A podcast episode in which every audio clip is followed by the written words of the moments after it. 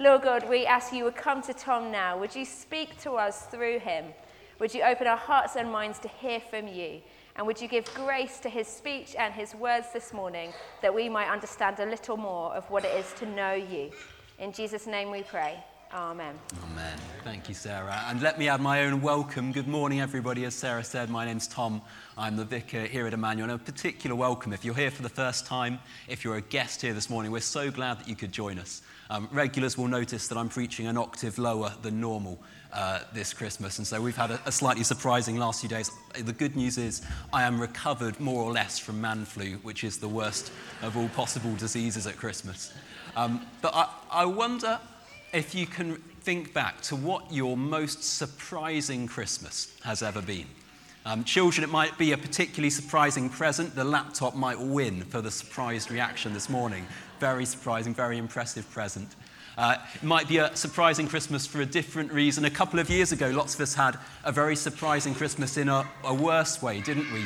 When we had that lockdown Christmas and suddenly plans were derailed. I knew lots of people who, some friends who had a turkey that was going to cook and serve 20 people and then two of them had to eat it for the next few weeks. That was a surprise they weren't ready for. We had the opposite. We had no food in the house and had to quickly go and get last minute supplies for a lockdown Christmas. Uh, Sophia is free, so everything that is happening this Christmas is her most surprising Christmas. It's very exciting. Every present from the stocking this morning, it's exactly what I wanted. Um, it's a really lovely age, and I'm sure when she's 13, she's going to be saying the same things that she, she is when she's free. Uh, but one of the things that we love about Christmas isn't the surprises, it's the nostalgia, isn't it? It's the same every year. We sing the same songs, we wear the same bad jumpers, we eat the same food, we hear the same stories. Uh, and yet, one of the challenges of the fact that Christmas is the same every year is it can be a bit easy to take it for granted, to lose those fresh eyes that we would have had the first time we heard the story. Uh, so, in, a, in, an attempt to help us to see the Christmas story from fresh eyes this morning, I want to show you my favourite Christmas video. Some of you may well have seen it before. It's a couple of minutes long, and it's just a retelling of the Christmas story from a different perspective. Uh, and then I'll come and offer a couple of thoughts about some of the surprises that Christmas might still be able to offer us. So let's watch the video.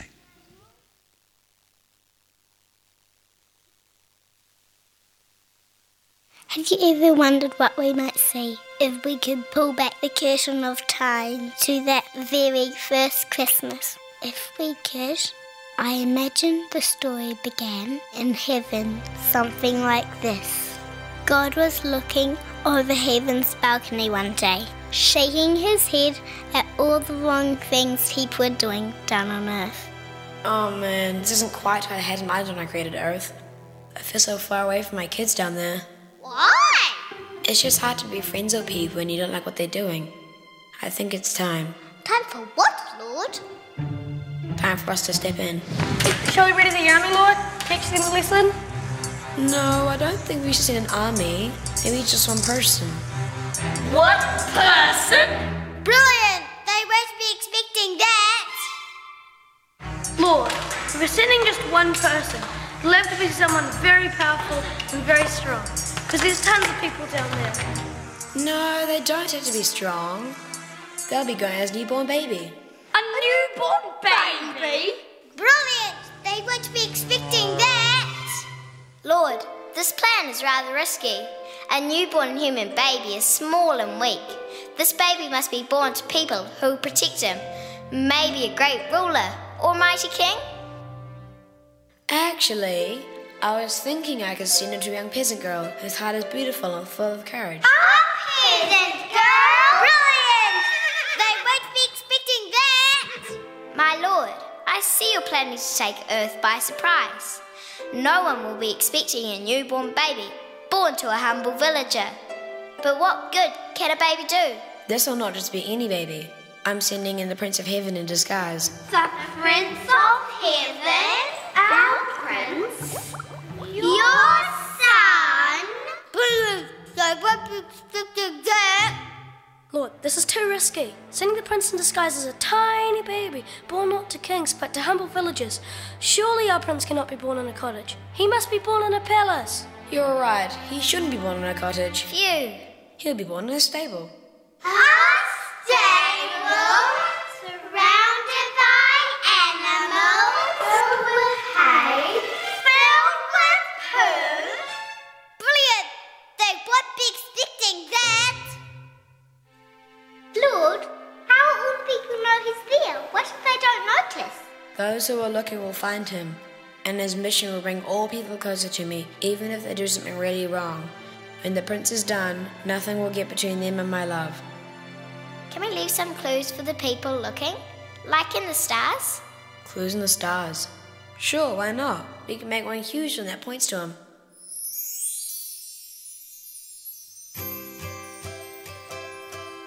Can we sing for him? Yes, can we sing? Sing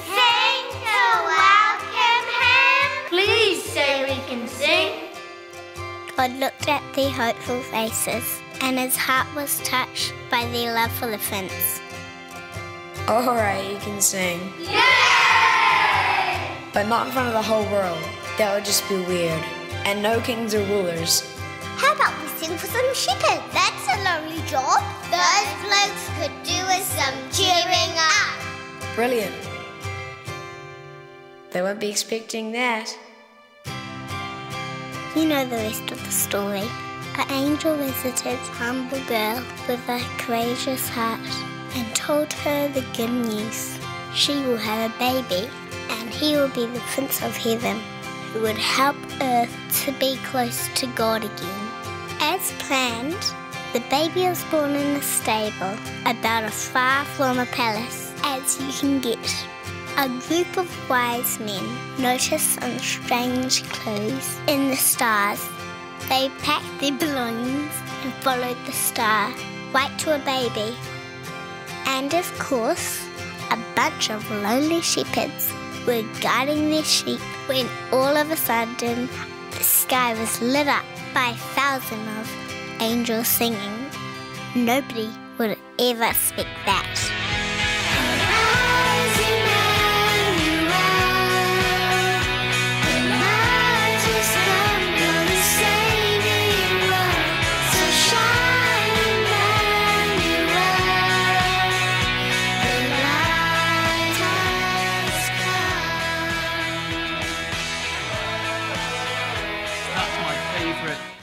Christmas video. They won't be expecting that. I'd just like to offer three surprises that would have really shocked people that first Christmas. Maybe we take for granted now. And I'd need some volunteers to help me with them. So, do that, can I have one volunteer for my first point? Yeah, come on up. And you might need to have the squishmallow in one hand. If you can hold it, oh, there we go, two hands. If you can hold this for me and stand up on the stage. Surprise number one God comes to earth as a baby. He doesn't come in power, he doesn't come as a mighty warrior, he doesn't come to conquer. Why does God come as a baby? Because he hasn't come to control us, he hasn't come in judgment, he hasn't come to overpower us, he's come to identify with us, to live our, exper- our experience. He knows what it's like to be human, to be alone, he knows what it's like to have man flu, uh, he, know, he knows what it's like to be in our situation. Can you imagine how surprising that would have been that first Christmas? How would you have imagined God would come into the world? Not as a baby, because that's what he's like. He's come to identify with us. That's the first surprise. Second surprise, I need someone strong for this. Do I have a strong child who can come and pick something up for me? Go on, Johnny. I reckon, I'm Tim. I reckon you can do it. Come on up. I need you to pick this up for me and bring it to the middle of the stage. Can you come and pick this up and bring it right to the middle? Use those muscles. Good job. Well done. Give him a round of applause. Second surprise, he doesn't come to a palace, he doesn't come to a center of importance, he comes and is born in a manger. Uh, and fact of the Christmas fact of the year, for those who like to collect facts, if you allow me to geek out for a minute, Jesus wasn't born in a stable. That was the one, one thing that was wrong in that video. Um, the Bible says Jesus was born in a manger. And what happened was, in medieval times, when people read their Bibles, they thought, oh, he was born in a manger. Where the mangers lived, Stables. Jesus must have been born in a stable. But in a Middle Eastern village, then or now, they didn't have stables. The mangers didn't live in stables. That's not where Jesus was born. Um, Middle Eastern houses in Palestinian villages, then and now, one big room. Uh, and the family would live up on the highest bit, kind of like this stage here. And then you'd have a couple of steps down to where the animals lived. And on the step, you'd have the mangers where the animals would then all feed. And they're all in this one big space. Uh, and then if you, were, if you were a family that were doing well, you might have a guest room built onto the back of your house. So when it says that Jesus was turned away from the guest room and was placed in the manger because there was no room for him in the guest room, it doesn't mean that this village turned away a pregnant woman in labor to find the best place that she possibly could to have her child. Nobody would have done that then or now. It means that there was already a family staying in the guest room when Joseph and Mary got to their relatives. So Jesus was born in the middle of the house, in the middle of the mess of life, surrounded by the animals in the lowest bit of the house and all the extended family, and then laid in the manger in the animal trough, which had been the only appropriate place for the baby to be born. And the point is actually the same, the same as coming as a baby. Why did God come? How did He come?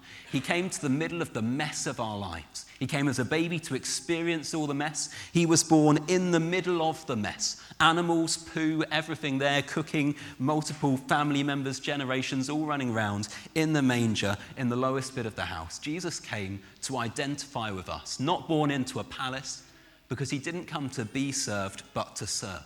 He came for you and for me. And then I need a third volunteer, someone who likes dressing up. Who likes dressing up? Um, yeah, come on. This is going to be a bit big for you, but we've got our shepherd's costume here. So let's put this around your shoulders. Okay, and turn around to face everybody. Well done. Now hold that, and I'll, you can see that I'm not normally the one who does the dressing up in our house. I'm not particularly experienced this, but this will do for now. There we go. How about that? That's my sort big round of applause. Third surprise who did he come for? He didn't come for the elite, he didn't come for the kings, he didn't come for the powerful, he didn't come for the religious. The shepherds out on the hills. Those little kids in the video said, That's a lowly job. Those blokes could use some cheering up. Because who did Jesus come for? He came for you and for me, not for the deserving, but for those of us who don't deserve him at all. Jesus said, I haven't come for the righteous, but sinners. God came for you and for me, not because of anything that we've done, not because of how impressive we are, not because of how holy we are, not because of how hard we try. He comes for all people everywhere, and He shows that by coming first to the shepherds. So, well done, everybody. You guys can go and sit down. Let's give them a round of applause.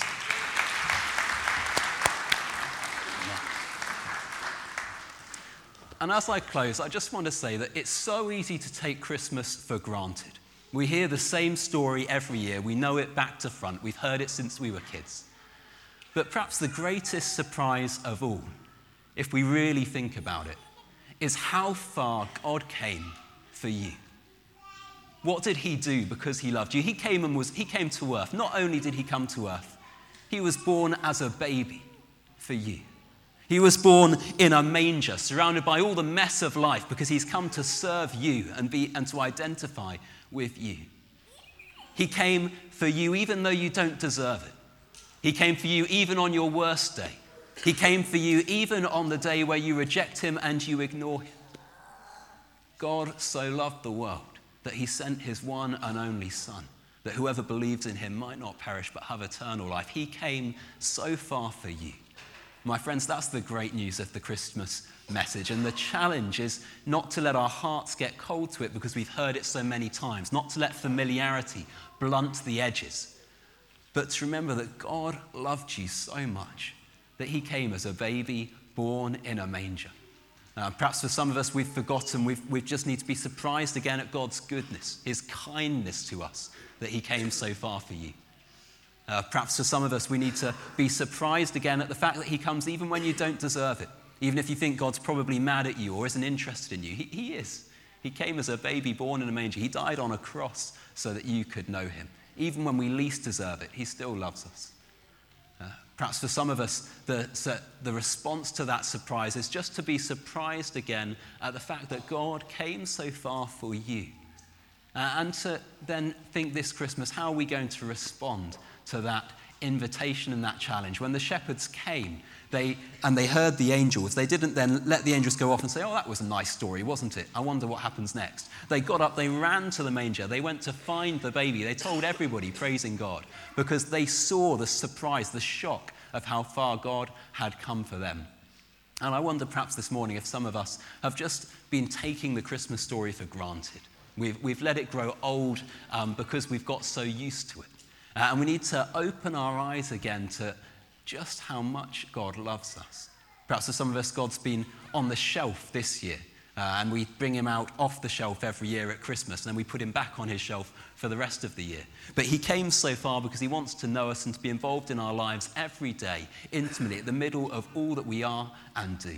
And so, what better time than at Christmas to reopen the door of our hearts to him and say, Thank you, God, for how far you came for me. Help me to live with your love in the center of my life this year. Let's pray and do just that. Father, thank you that you so loved us that you became human and were born as a baby in a manger. Thank you for how far you came for me. Thank you for how far you came for each one of us, that you love us more than we could possibly understand or imagine. This Christmas, help us to see your love with fresh eyes. Lord, we invite you into the center of our hearts. We're sorry for where we've left you on the shelf. We're sorry for where we've taken you for granted. We're sorry for where we haven't lived in response to the love that you've shown us. Please fill our hearts this Christmas with your love afresh and help us in the year to come to live knowing the love that you came from heaven to earth to bring us, the love that we were made for. In Jesus' name, amen.